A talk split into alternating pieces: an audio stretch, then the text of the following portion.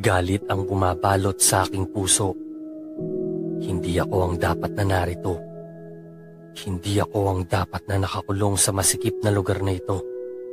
Sila dapat ang naririto. Sila ang nauna at ginawa ko lang ang sa tingin kong gagawin rin ng ibang malalagay sa aking sitwasyon.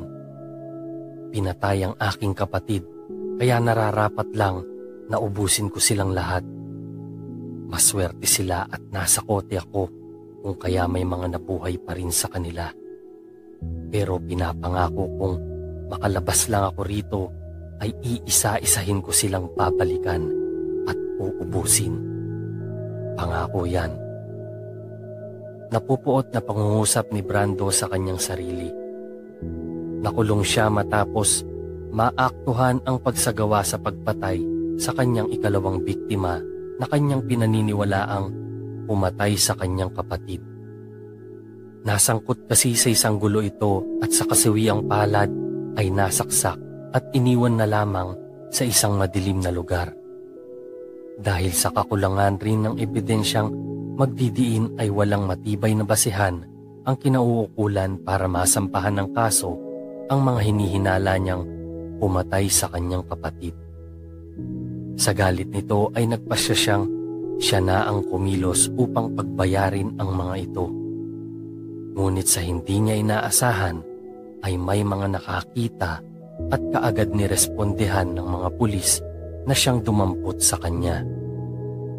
Hindi na niya itinanggi pa ang mga akusasyon sa kanya at inaming may isa na siyang naunang napatay na kanyang itinapon at ipinaanod sa ilog na nasa ilalim ng tulay, ang lalaking isang linggo ng pinaghahanap.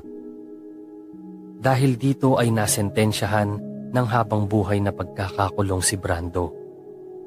Sa mga unang araw niya sa pagkakapiit ay tahimik lamang si Brando at hindi nakikipag-usap, ni halos hindi kumakain at nag-iisip lang ng kung ano ang kanyang gagawin para makalabas at makapaghiganti sa mga naging dahilan ng pagkasira ng kanyang buhay. Lumipas ang mga buwan ay nasanay si Brando sa buhay sa loob ng Piit. Natuto na rin siyang makisama sa mga tao roon. Ngunit sa kabila nun ay dala pa rin niya ang galit na nasa kanyang kalooban na sa oras na siya'y magkaroon ng pagkakataong umapak sa labas ay unang-una niyang gagawin ang hanapin ang mga natitira pang pinaniniwalaan niyang dahilan ng kanyang dinaranas ngayon. Lumipas pa ang mga taon at naging normal na kay Brando ang kanyang buhay sa loob ng Piitan. Magulo at delikado ang buhay rito, ngunit ni minsan ay hindi siya dinapuan ng takot dahil galit ang nangingibabaw sa kanyang puso. Isang araw ay may mga manggagawa ng simbahan ang pumunta sa lugar kung saan nakakulong si Brando at nagbahagi ang mga ito ng salita ng Diyos. Dito'y ibinahagi nila ang magandang balita ng kaligtasang ipinagkaloob sa pamamagitan ng Panginoong Hesukristo. Papalapit pa lamang ang isang manggagawa sa kinauupuan ni Brando ay napansin nito kaagad ng kanyang mga alistong mata. Planong umiwas ni Brando, ngunit hindi siya makaisip ng dahilan kaya nanatili siya sa kanyang kinauupuan. Pag-upo nito sa kanyang tabi ay kaagad kinausap siya nito. Walang interes makinig si Brando, ngunit nang tanongin ito ng manggagawa ng, "Sakaling bawian ka ng buhay, tiyok mo ba kung saan ka tutungo?" Napaisip si Brando. Alam niya sa sarili niyang hinding-hindi siya makararating ng langit dahil alam niyang puro galit at masama ang umiiral sa kanya. Hindi ito sumagot sa nagtatanong, bagkus diretso lang itong nakatitig sa kanyang mga mata. Nagpatuloy ang kanyang kausap sa pagpapaliwanag patungkol sa maaaring kalagyan ng tao matapos ang kamatayan. Doon siya namulat sa lugar na pinakanakakatakot na patunguhan, ang impyerno, at ang lugar kung saan wala ng kalungkutan at luha, walang iba kundi sa langit. Doon lamang nakaramdam si Brando ng panibagong pag-asa sa buhay. Hindi niya alam pero nais niyang sa langit mapunta sa oras na dumating ang kamatayan sa kanya. Nais niya ng walang hanggang buhay. Taos-pusong tinanggap ni Brando ang Panginoong Hesus bilang kanyang Panginoon at tagapagligtas. Matapos niyang manalangin, ng pagtanggap ay tila ba sobrang gaan ng kanyang pakiramdam na parang umalas sa kanya lahat ng bitbit nitong puot na nakakadena sa kanyang pagkatao. Humingi siya ng kapatawaran sa Panginoon at ipinanalangin siya ng manggagawa na ginamit ng Diyos na instrumento upang makaabot sa kanya ang kaligtasang ibinigay ng libre sa lahat ng tatanggap. Sa kanyang pananalangin sa Panginoon ay hiniling din niyang maalis na ng tuluyan ang galit na nasa kanyang puso at tuluyang magpatawad upang makalaya na rin sa tanikala ng puot na bumibihag sa kanya.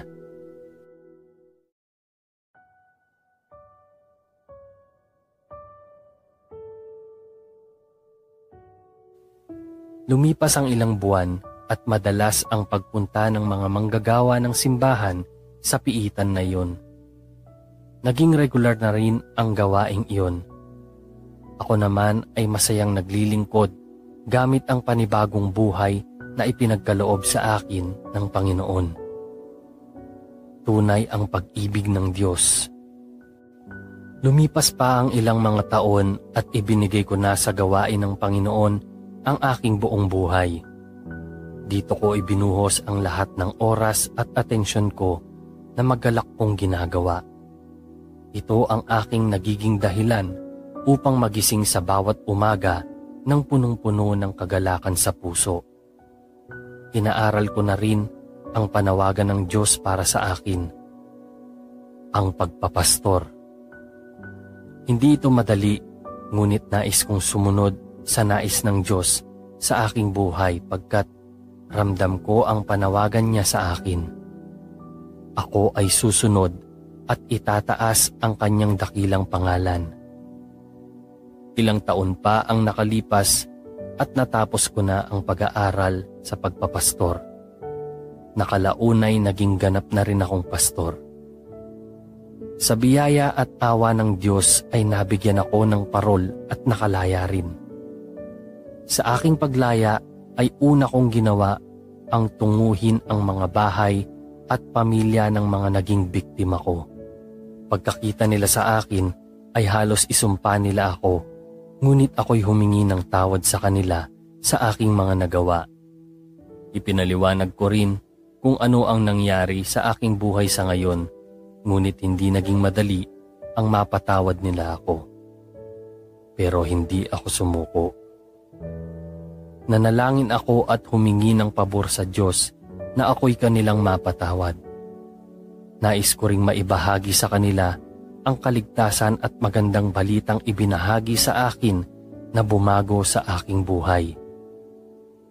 Makaraan ang halos isang taong pagbabahagi ng salita ng Diyos sa mga tao sa labas ay nagpasya akong hanapin rin ang tatlong lalaking dapat sana ay mapapabilang sa aking mga biktima. Nang matuntun ko ang kanilang mga kinaroroonan, ay nakaramdam sila ng takot at pangamba. Ngunit aking ipinaliwanag ang aking sadya.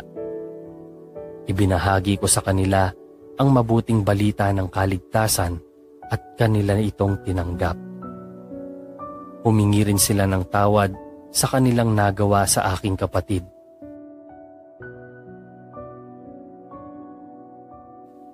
Ilang buwan pa ang lumipas ay kinausap ako ng senior pastor ng aming church upang sabihin na magsimula na ako ng gawain na aking pagpapastoran. Ako'y umayon matapos namin itong ipanalangin at matapos ay umuwi ako sa aming bahay.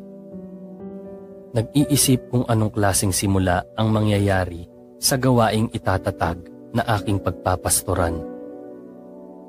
Araw ng Sabado, nang maayos na lahat ng kailangan, maging ang maliit na gusali na nakadikit lang din sa aming bahay na magsisilbing bahay-sambahan ay aking hiningi na ang patnubay ng Diyos.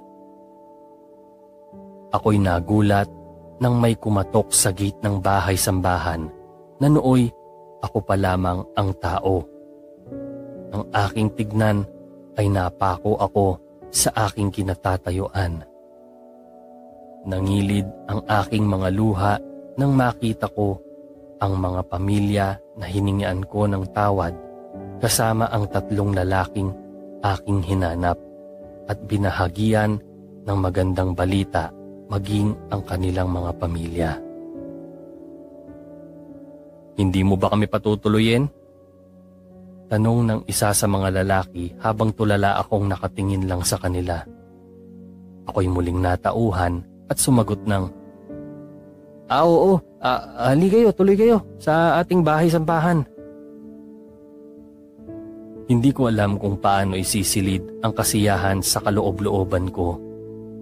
Ang 3 lalaki pala ang nagyaya sa pamilya na aking hiningian ng tawad at nagdala sa kanila sa bahay-sambahan na ipinagkatiwala ng Diyos. Matapos ang aking pakikipag-usap sa 2 pamilya, ay kanila akong niyakap at ibinigay ang matamis na pagpapatawad sa akin. Nang magpaalam na, ay nagsabi sila ng, "Maaga po kami bukas, Pastor. Dapat maging halimbawa kami. Kami na mga pinakaunang miyembro ng simbahan na itinatag ng Diyos dito sa lugar na kung saan iyong pagpapastoran."